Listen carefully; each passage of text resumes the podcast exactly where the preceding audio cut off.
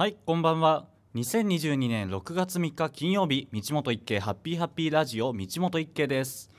あのーさっきの番組でちょっと足フェチだっていう話が出てましたけどのちなみに僕はあの人のふくらはぎふくらはぎ見れば大体あの何部入ってたか分かりますね。はい。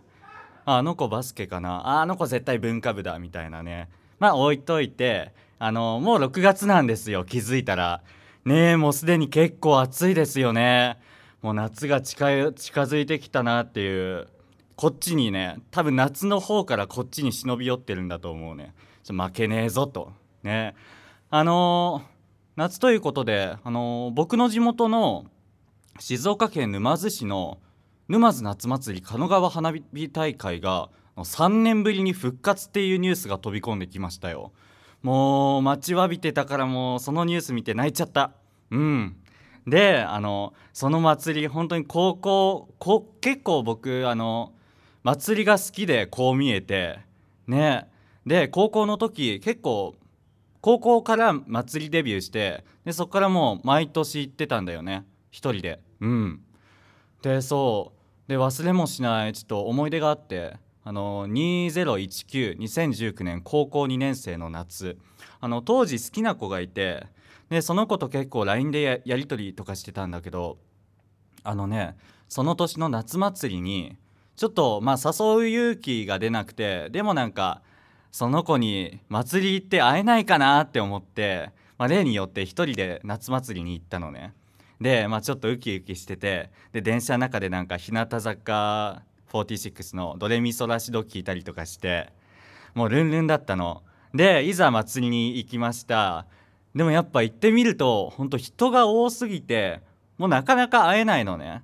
でまあなんとなく屋台とか回りながら一人でも楽しくねまあ楽しみつつ周りチラチラ見ながら歩き回ってたの。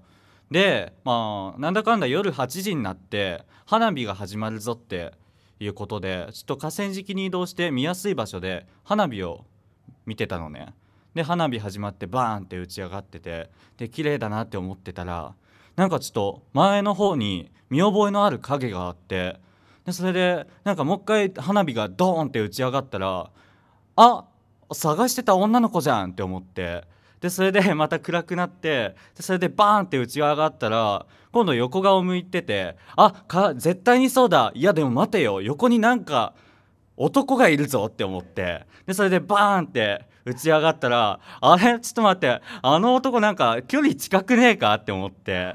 でそっからもう花火がバババババーンって打ち上がってパッて見たら男と手つないでるって思って。ちょっとそれがもうショックで。本当にその後のこと覚えてないよね。うん、もう多分その時だけは祭り好きな俺も祭りなんてなくなればいいのにって思ったよね。うん、まあ気づいたらコロナ禍でなくなっちゃったんだけどね本当に。ねでも今年の夏は3年ぶりの夏祭り思いっきり楽しんじゃじゃおう 下手なこと言うもんじゃない。じゃあみんなバイバイ